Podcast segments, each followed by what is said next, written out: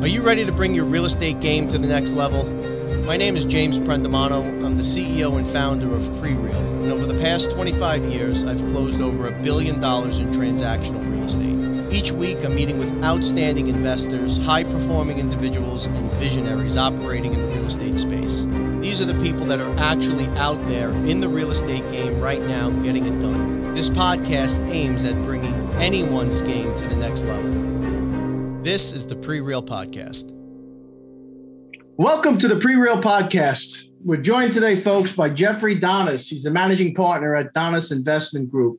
We were just chatting offline uh, about the market and what we're seeing out there and some of the opportunities and challenges. Jeffrey, thank you so much for taking the time and joining us today. Of course. I appreciate you having me on, James. It's a pleasure. Uh, I think we connected on Instagram. Is that right? Yes, sir. Yeah. I appreciate you reaching out, man. It's a pleasure to be here. I'm uh, really excited to see how I can add value to your audience. Well, it, it's for, for me, it's uh, it's always great. You know, we, we were chatting about perspectives and how yeah. uh, we could be talking about the exact same thing in the exact same moment, and people have different perspectives on it. Uh, I have to comment, though, uh, I'm a little distracted by the books you have behind you. Uh, we have a book club here, and I'm going, yep, yep, yep, yep, yep. Uh, is is that uh, is is that optics or? Do you really subscribe oh, to yeah the, the yeah, Rich no, Dad Poor really, Dad yeah. stuff? That's you you I really think, dove yeah. in on it. Yeah, yep. I, I love uh, Robert Kiyosaki. I've had the pleasure of meeting him in person. I've met Ken McElroy a few times as well. Um, I hang out with the real estate guys a lot, so Ken McElroy will come out to their events pretty pretty often, and we get to hang out. Um, and Hunter Thompson, I'm in his mastermind group. I love Napoleon Hill. That's all these books. I you know I have mentors and, and people I look up to in the space and love to learn from. It's a, an amazing and beautiful time to be in anything, really any business. Um, there are so many tools that are available to us and so many opportunities. I'm I'm in a uh, a group called The Land Geeks, and uh, awesome. we we do some uh, passive investing with uh, yeah. with land. And they were talking last night. Uh, one of the coaches and mentors there, Scott Todd, about twenty years ago. When they would go to like the first kind of convention that they had, uh, it was like an unwritten rule. Nobody talked about what counties they were working in. Nobody talked about strategies that worked. Nobody talked about price points that they were at and how dynamically that has changed. And yeah. uh, I'm wondering what your journey has been like. Have you found the community to be ingratiating and, and yeah. Yeah, no, I've been a part of, thankfully, and, and um, you know, I've been fortunate to have been a part of multiple different mastermind groups at various different, uh, I guess, niches and kind of parts of my journey. Um, it's been amazing every step of the way, and uh, I continue to look for more groups to join. But everyone's been, you know, accepting us with open arms. And by us, I, I work with my two brothers, so I have a twin brother and an older brother, um, and we're young. We're uh, obviously hungry, but in regards to our background, we don't necessarily come from money and things like that. So when we go into these groups, a lot of people might be intimidated if they come from a similar background or have similar limiting beliefs that they've had to overcome. Um, it can be kind of difficult to jump into this space knowing where you come from. But for us, it's really been a lot easier to do that when there's so many people looking to help. And as a young person, it seems like all the other people are looking to pour into us. So it's been nothing but uh, blessings. That that's great. And it's wonderful to hear. I love that expression that, you know, having others pour into you.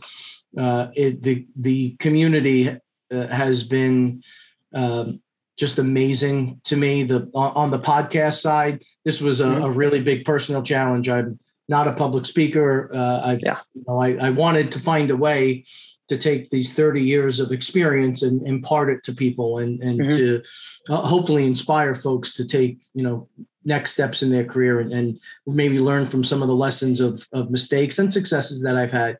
Uh, and I found the same thing, man, like the, the community yeah. was over the top, wonderful. Like people are so eager to help.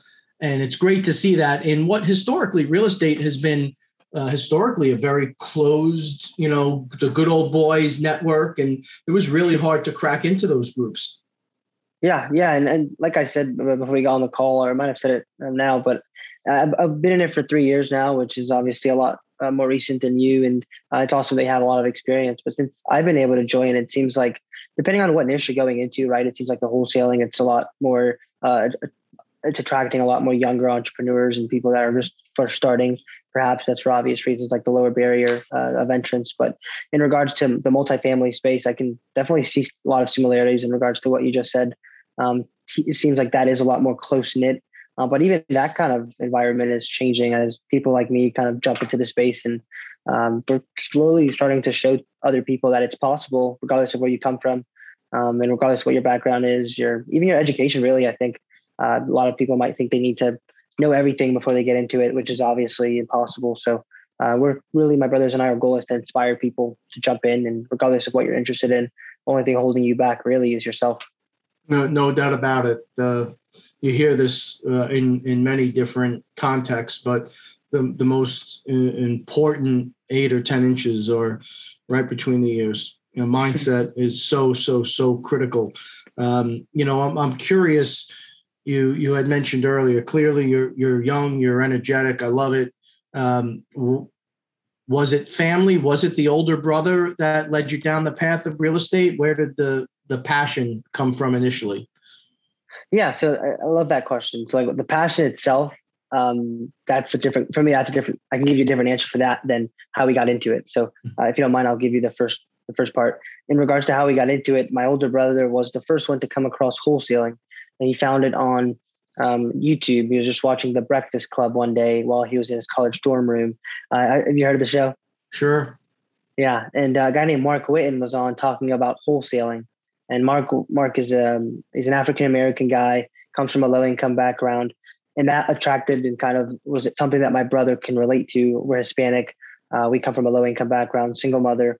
So we were like, okay, well, this individual on this T V is making a lot of money. And he's, he was pointing at the screen saying, if you're out there and, you know, you, you come from nothing and you want to make a lot of money or be successful and build a life by design, this is a business that you can do because I can do it. Um, so my brother started looking into it. He told us about it. Um, and the first book my brother read was Rich Dad Poor Dad. He kept telling us, you have to read this book. I didn't read it until I went to Guatemala for the first time with my whole family.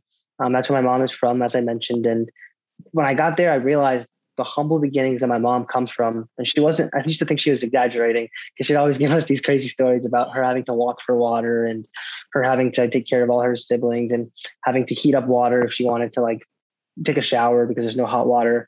And then I went there and I had to do all those things. And I was like, wow, okay, she wasn't lying. And this is actually legit. And I was taking everything I had here for granted, even though she was telling me that. It's hard to actually understand what she's saying until you're in her shoes, right? So came back. And after that point, we were like, no more paralysis analysis. We're going to take action. So um, we all got into it at the same time. But my brother learned about it first. Now, in regards to the passion, I grew up playing soccer. I've always been competitive. Um, and I used to play at a pretty high level. So Uh, I'm, I'm the kind of person that, like I, like you said, we both already, I'm assuming you have the same exact trait where you just have a lot of energy. I love to win. Um, I like to, to, to see progress every single day. That's why I'm an entrepreneur. Uh, I, I love the idea of winning um, and then just trying to like go towards my absolute best potential every single day. That's really what drives me. Um, I don't know what it is, and it's hard to put like a word on it, but I have whys. Like my goal is to retire my mother. That's the first thing. Um, so that really does drive me. But if I were to say like truly where my passion comes from, there's just something inside that's like a burning desire to to be great in all aspects of life. Uh, that uh, and a factor and an external reflection of that is through my business. Yeah. So thank you for sharing. Um, there's a common thread or a common theme that I, I find uh, the more and more people I have on the show, us serial entrepreneurs, Uh, have that burning passion, that fierce, uh, and it is a fierce competitive mm. streak, right? Uh, you mm. said a few things that really landed for me. You love to win. Um, you know, this is, it, those are things that I, I, I believe there are certain components and certain elements of what we do that can be taught. Uh, but then I believe that there are others that cannot. I believe that there are certain traits that um, are, you have it or you don't have it. I think that you can improve upon them. Uh, I think mm-hmm. that you can absolutely put the time and work in and see results. But uh, there is that that fifth or sixth gear that we seem yeah. to have. Uh, and and to, to build something special, uh, it requires that. Folks don't often see the other side of the coin and the immense sacrifice uh, that it takes to build a, a winning portfolio, a winning business, whatever it may yeah. be. Um, you know, we're we're at a point in the world where success is almost a, becoming frowned upon in, in mm. certain contexts. And uh, it's tough to to explain. You know, I couldn't begin to to revisit the missed dinners, the missed holidays, the missed events with my kids, um, yeah. the disappointment with my wife um, yeah. that is a part of, or at least I had thought at the time was a critical part of winning and succeeding. It was, you give it all you have, and, you know, there's collateral damage sometimes, and that happens. Oh, for but, sure. You know, there are better ways, I've learned as I've gotten older, uh, and you still have to be fierce and you still have to compete.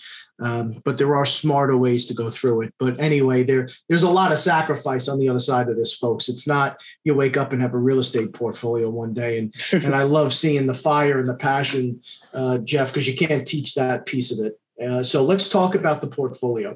Uh, the goal, yeah. I believe, is uh, one thousand units uh, by twenty-one. Is that correct? Well, that's interesting that you bring that up because um, uh, I don't know exactly when. Yeah, did you, did you hear about my goal? Because it kind of reminded me. I, I we hit a thousand uh, last month in as a co-sponsor. Oh, so, hey, I, congrats, I appreciate baby. It's kind of funny. Thank you, thank you. Good uh, it's stuff. It's pretty funny that you say that because uh, I must have put that somewhere. You see, I, we, I write things down all the time. And we do our homework before we get here. So yeah, I'm glad that that happened for you, man. Awesome. Thank you. I turned twenty-one in September, so I, I definitely appreciate that. Um, In regards to the portfolio, we, uh, we're co-sponsors on those deals. So uh, I've been four deals in uh, the Southeast that we closed on uh, alongside our partners, and a little over a thousand. And we're under contract on our, our fifth deal that we, we uh, sourced ourselves. These are all multifamily deals, one hundred plus units. Uh, we target B C class properties. Um, personally, we'll source deals out of Atlanta and North Carolina. Uh, and on the co-sponsorship side, we've co-sponsored deals in Atlanta, Jacksonville, Florida, and Waco, Texas. Um, so I, it's been awesome. And I, I credit it to, to first and foremost God, but also uh, we have some awesome um, team members that uh, we've leveraged their experience, and they've given us the opportunity to partner with them. So uh, definitely a lot of mentors that have helped us get, get to this point. Could, could you explain to the audience what co-sponsor means? For sure. So uh, co-sponsorship in, in, in regards to what, like, I'll kind of just explain what it looked like for us. Um, on the first deal we did, uh, we had one individual in our mastermind group who found a deal in Jacksonville, Florida. Um, he found the deal, he sourced it, and he really was the one running point on the deal, but he obviously needed help doing certain aspects of the deal. So our skill set, uh, we can, we have a, a very vast network of individuals who are a lot more experienced than we are. Uh, and what we focused on was actually networking. Um, so we could raise a little bit of money as well. And we kind of brought in our investor relationships, as well as some equity partner relationships. Um, and we also were pretty good at, at marketing uh, when it comes to it. So we helped with some email things. And then he gave us the opportunity to partner on the deal for, for bringing all that value. And now we're you know participating in the asset management calls. Um, we're going and visiting the property multiple times a year. And it's awesome. And that's what a co-sponsorship kind of looks like. You're not necessarily the lead sponsor. We didn't sign on the loan on that first deal. That takes a certain net worth and liquidity when you're playing with these big deals that have multi-million dollar Uh, loan evaluations. So we didn't meet those requirements. And that typically is what a lead sponsor will do. They'll either sign on the loan or find the deal and then kind of lead the, the deal, whether they're doing asset management or just making those decisions. Uh, we were just playing the decision, uh, playing a key role um, on the team, but not necessarily playing point. So uh, is it the goal for your group, your brothers, to become the lead sponsor on deals? Is that where you're headed, or are you very comfortable uh, in the more passive side of it? Great question. So on this deal we have under contract, which um, I'm not going to say any other information on it, but uh, we, we, we do. Um, you're learning quick, baby. yeah. No, no, no. Just to kind of get like a, to be transparent, but transparent where it's like not crossing any lines, right? Yeah. Um, we definitely are running lead on this one. Um, we found it ourselves. We're obviously bringing on partners to help us with key key roles like asset management, and we're going to partner on the asset management. We're going to do the asset management ourselves, but we understand that it's awesome. And the amazing thing about this space is you can leverage other people for everything. So we're having a partner that has more experience than us that's going to help us with the asset management. Um, we also have a partner that's going to be a K P. So certain rules like that, that maybe we couldn't do by ourselves, we're leveraging other people to do that in exchange um, for, you know, equity in the deal and all that. So they're definitely getting value out of it. And so are we. So uh, one of the things I absolutely love about this space is you can stay in your lane. You can yeah. do what you love.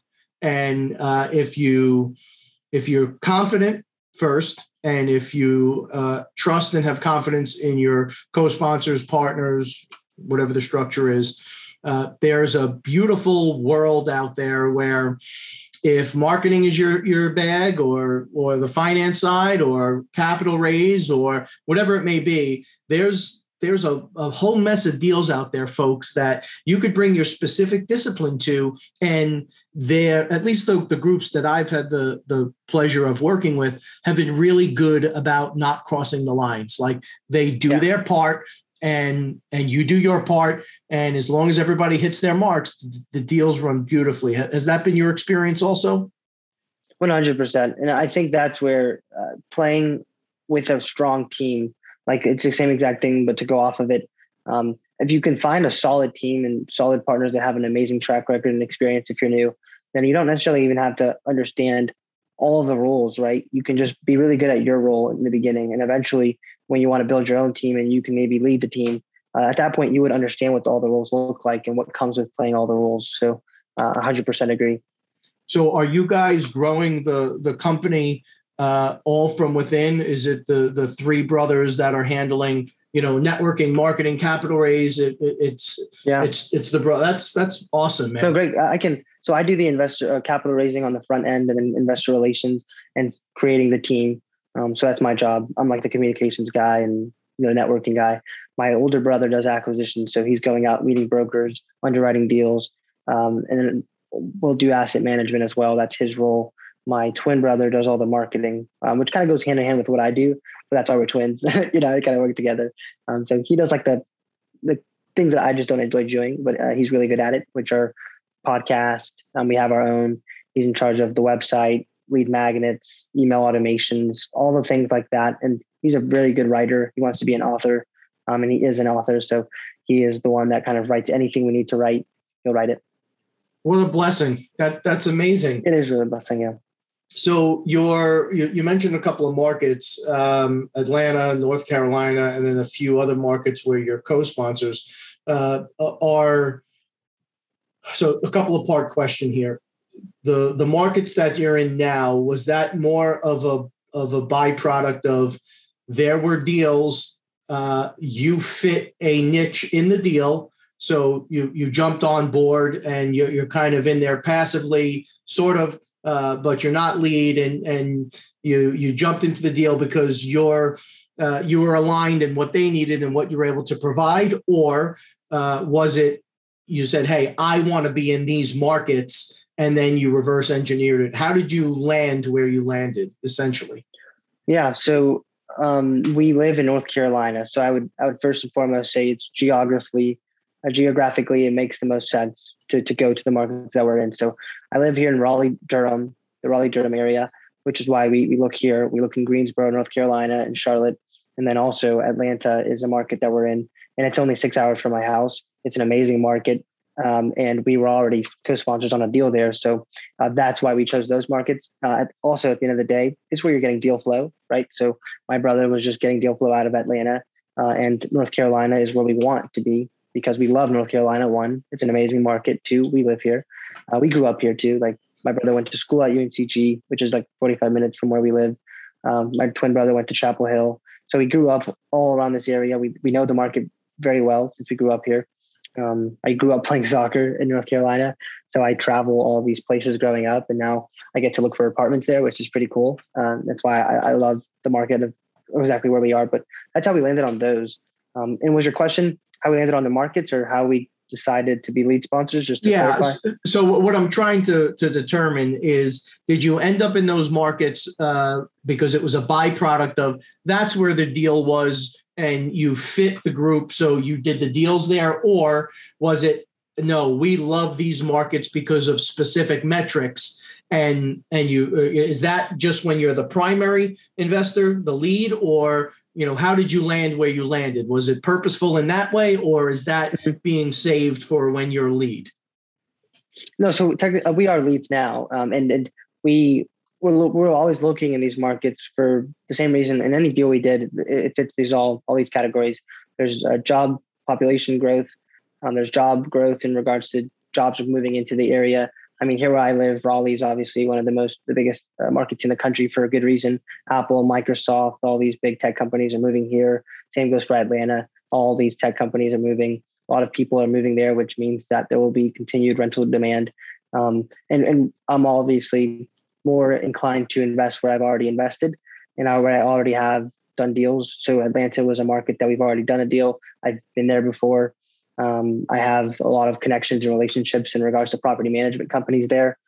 Same goes for North Carolina. It's more so that we hadn't done a deal here in N C, but we live here and we first started looking for deals here in N C. So we'd already built uh, relationships with people that in regards to uh, property management companies and different third-party companies like that, that we were going to need.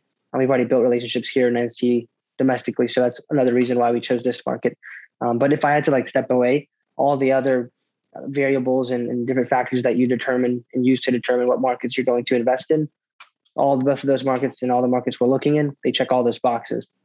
So the so much of the growth over the last several years um, down in the Southeast corridor and, and, and even in the Midwest now um, has been relocations from Uh, the bigger cities, right? There, there yeah, is a, yeah. a, a clear decentralization. We've been screaming about this since what I call the retail apocalypse in two thousand eight, uh, that there were certain factors on the horizon that yeah. to us, it was crystal clear. This was going to happen. Primary markets were going to take a hit. Secondary markets were going to become primaries and tertiaries were going to become secondaries. So, but this is a cycle. Jeff, right? You know, yeah. this is yeah. now my third full, and technically, um, geographically, it was limited with Superstorm Sandy, but there was a half of a cycle there. Uh, I've seen the up and the down. I've seen the ebb and the flow. Um, historically, when the music stops and rates start to increase and inventory levels become more of a challenge um, for the opposite reason, because inventory is mm-hmm. rising, we have found the secondary and tertiary markets are the first ones to soften. Now, mm. because of this very real shift in demography and shift in, in people's mindsets and patterns, do you believe that that will continue even through the smaller, the slower markets? Do you believe that people are still going to be trading in the big city life for some of these secondary markets? So in regards to, to make sure I understand your question, are, do I think people in secondary markets are, is it, are, going to, are people from primary markets are going to move into secondary markets? Are they going to continue, right? They've been moving into the secondary and tertiary markets over this last boom of seven, eight, ten years. As the cycle changes, do you think that yeah. those secondary markets are going to continue to see growth? Uh, I do. I think it depends on where you're asking. So where I, I can only speak on the markets that I, I am involved in. Um, so Atlanta and then North Carolina, we honestly look in mainly primary markets like Charlotte, Raleigh, Durham, and then Atlanta. And in my, I guess you're asking, it's all subjective in regards to primary, but in my opinion, those are primary. Um, and those are, are, we're still continuing to see increase in population. Uh, I don't see why people would stop. Um, look at the uh, the in, in, in population growth in regards to Atlanta specifically.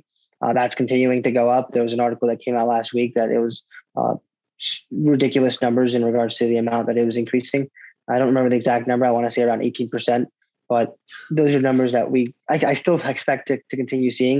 I do I think Atlanta is not in like a New York in regards to Um, where those markets are at, right? It's very, very far from that. So I do think people will still continue to move there. And also I, people follow the jobs, right?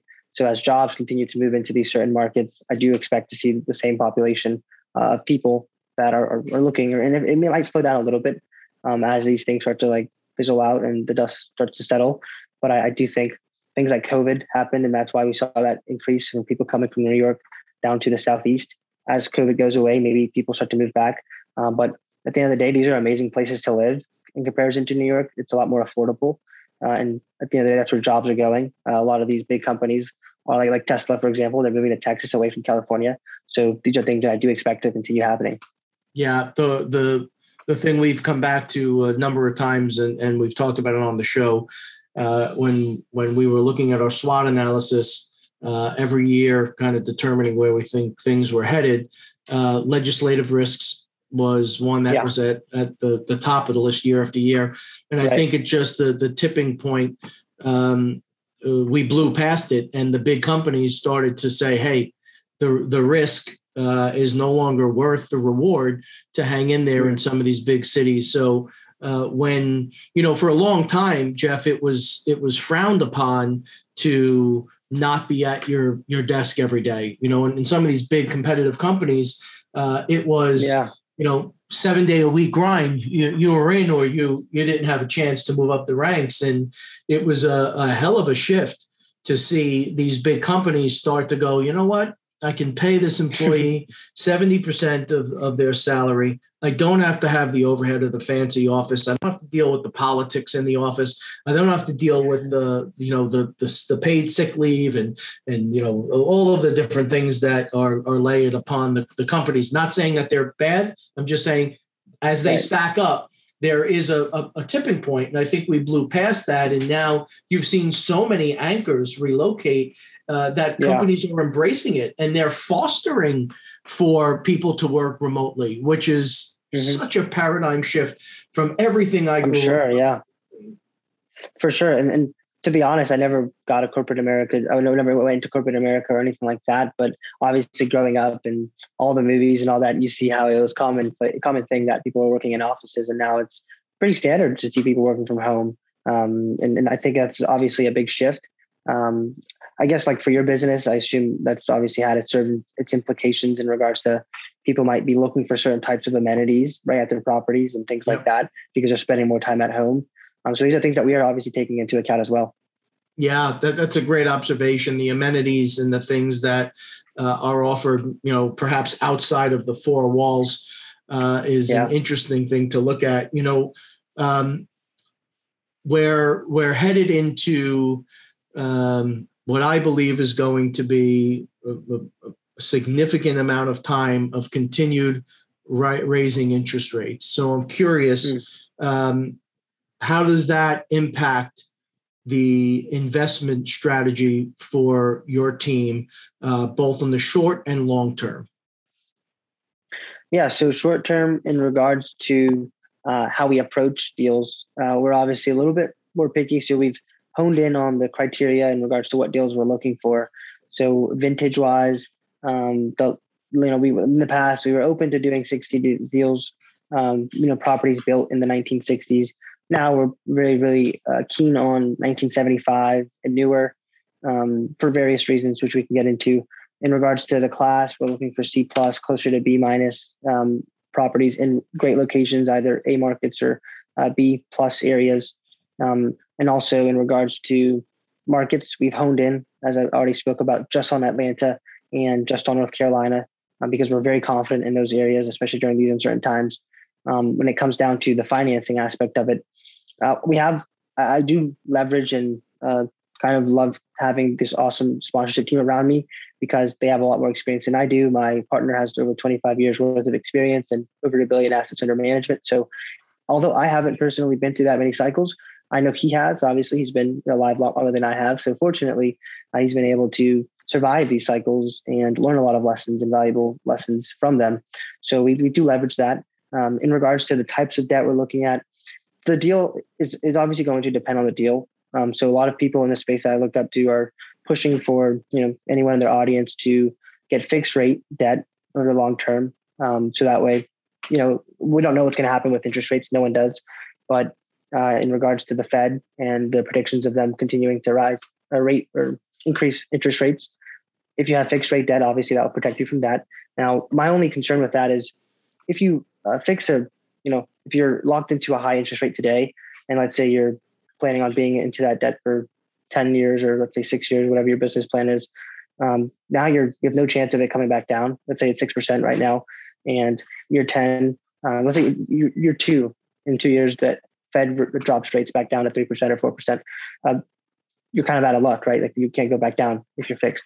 So that's the only thing. And prepayment penalties are obviously very expensive to sell any earlier. So for us, we're, we're not necessarily opposed to doing bridge debt or um, fixed rates it, in long-term debt. It just depends on the deal. Certain deals like value add plays, it has to meet a certain D C, uh, debt service coverage ratio for that to even be considered for long-term permanent agency debt. So if the deal just doesn't make sense in regards to going with the fixed rate debt, then we're not necessarily opposed to doing bridge debt as long as we're confident in the market and we are, are buying the property at a low enough price where we can calculate uh, rate caps and all that. And obviously, um, we do want the three three-year bridge loan with a plus one, plus one option to extend in the case that we're not able to get that uh, refinance year three. Let's say that's your business plan for that. Um, then we have the option to extend if need be. Now, obviously, the property has to be performing um, to be able to qualify for that extension, but that's that's the goal, right, for the property to to perform. So in the, in a fiercely competitive market, how are you sourcing deals? What is it that you're doing that's keeping the the the, the flow and the pipeline healthy? Yeah, so um, always staying busy, right? One thing that I can answer that question in two ways for finding deals.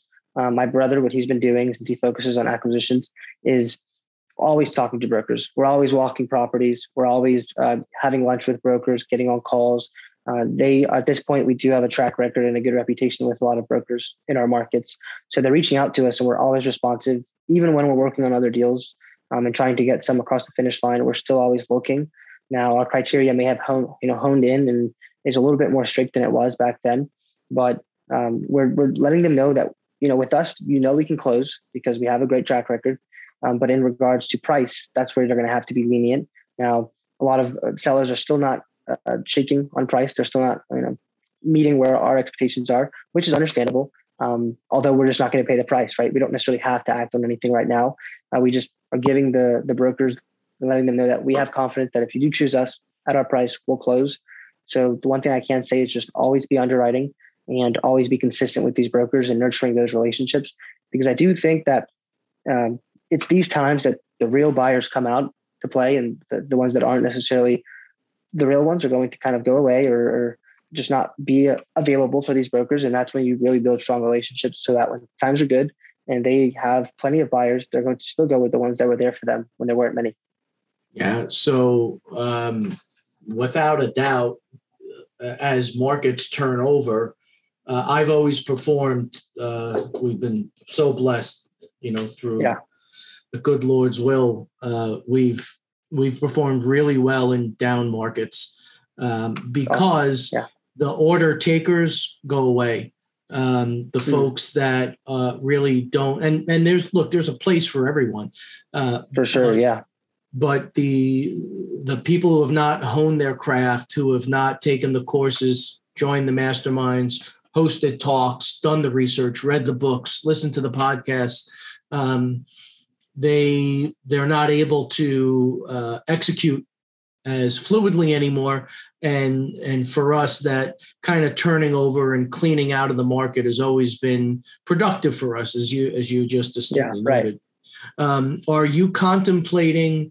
Uh, perhaps diversifying beyond multifamily at this point?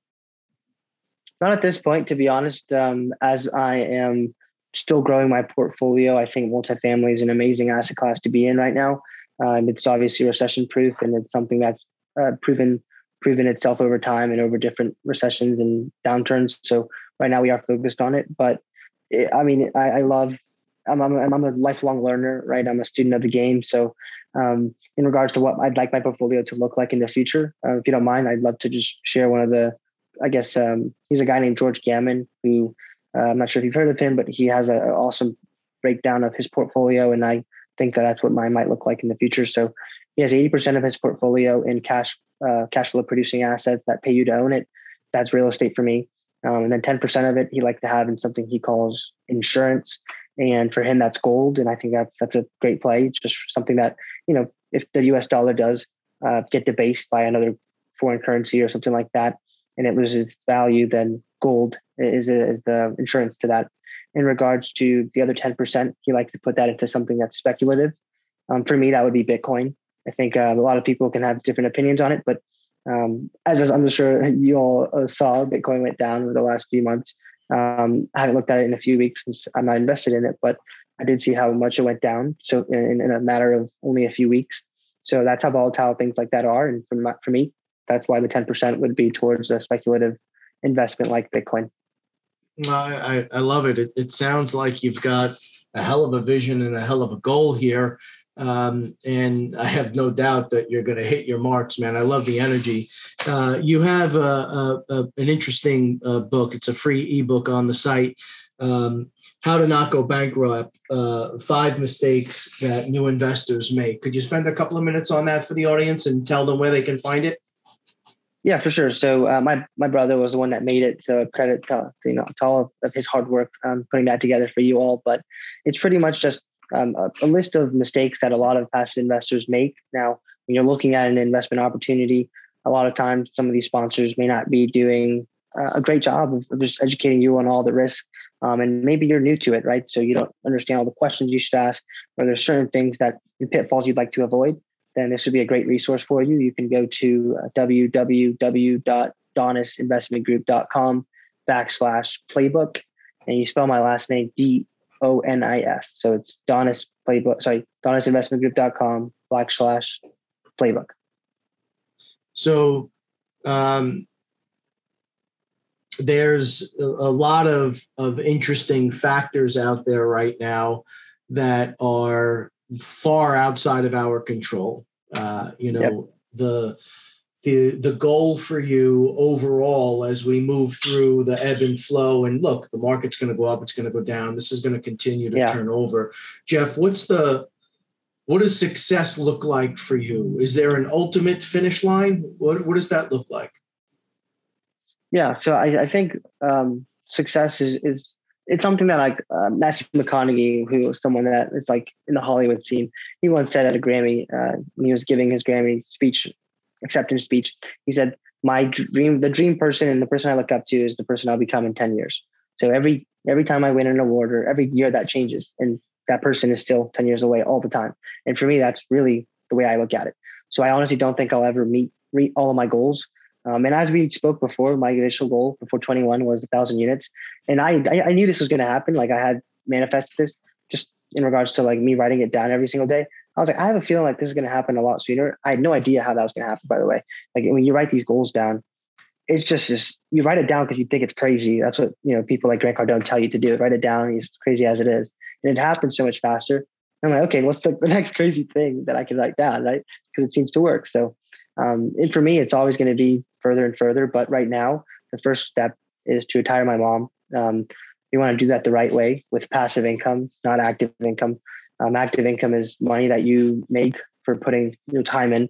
But we want to take that money that we make for putting the time in and then invest that into our own investments and other investments that will produce passive income. So that way, it's something that's, uh, it's, it's uh, I guess, scalable, and we do it correctly where we're not necessarily just burning the money, and it's it's something that can only roll and roll and can last forever. So we want to do that first. The next step would be for me and my, all my investors, my goal is to help everyone that is investing with us and anyone else that I can just help through my content, live a life by design. Uh, and for me, that looks like having freedom in three things. It's location freedom, which is when you can spend your time wherever you want. Time freedom, which is when you can spend your time doing whatever you want and with whoever, with whoever, or with whoever you want. And then uh, financial freedom, which allows you to do all three of those things.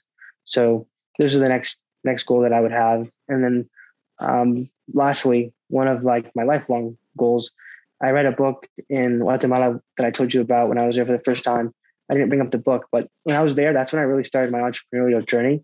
I just had like three books that I took with me. And I was like, I'm going to finish these books while I'm here. The first one was Leaving Microsoft to Change the World. And it was about a, um, an executive that used to work at Microsoft. He was a highly paid executive. His name was John Wood. And he went to Nepal one day because he wasn't getting any fulfillment. He wasn't happy at his job. Uh, he went to Nepal and he brought a stack of books for him to read. Um, and then he eventually met all of these kids who were interested in the book. So he gave them all to the kids and saw how happy it made them.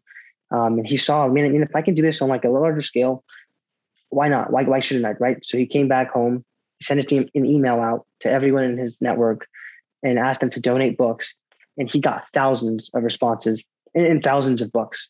Eventually, he sent all those to that, that Nepal Um, and slow and steadily, that became an organization called Room to Read.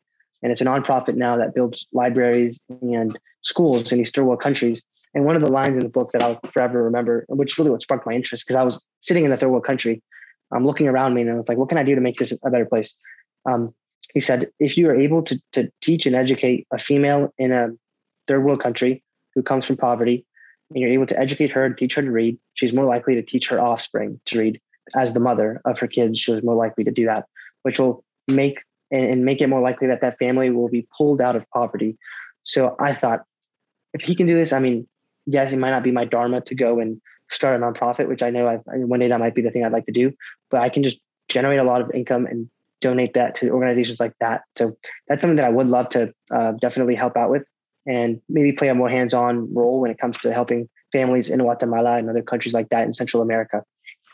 Uh, it, it's beautiful. It, it sounds like your goals and your vision and your values are aligned. Um, I think it was a, a John Maxwell book, Change Your World.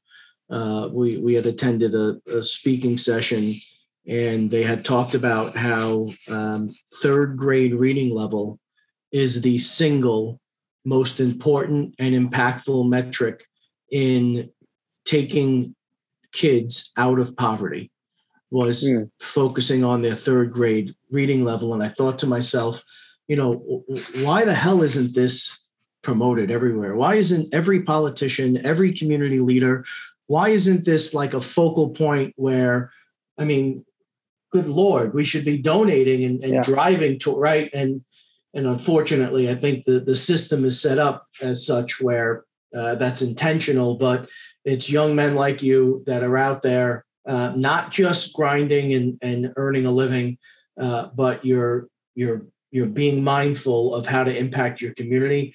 There is no greater reward uh, than lifting up your brothers and sisters around you. Uh, we've we've been blessed, and we've done a lot of deals in our day, and we've had a lot of successes, and none of them come anywhere close to the impact when you're able to lift somebody else around you up and and help them out. So I applaud you for that. God bless you for that. Um, Jeff, I, I wish you all the best in the world. Where Where's the best place for people to learn more about you and to contact you? Yeah, so feel free to visit our website at w w w dot donis investment group dot com. Uh, check out our podcast, The Real Estate Monopoly, on all podcast aggregators. Uh, you can find me on LinkedIn and Instagram at Jeffrey Donis, and then on our Uh, brothers account, it's Donis Brothers on LinkedIn. I'm sorry, TikTok, YouTube, Facebook, Twitter, and then Instagram as well. Uh, again, nothing but the best. Congratulations on the success. Congratulations on hitting your goal. Jeffrey Donis, everybody, check them out. The Donis Investment Group, as always, all the links are below. And everybody, please stay safe,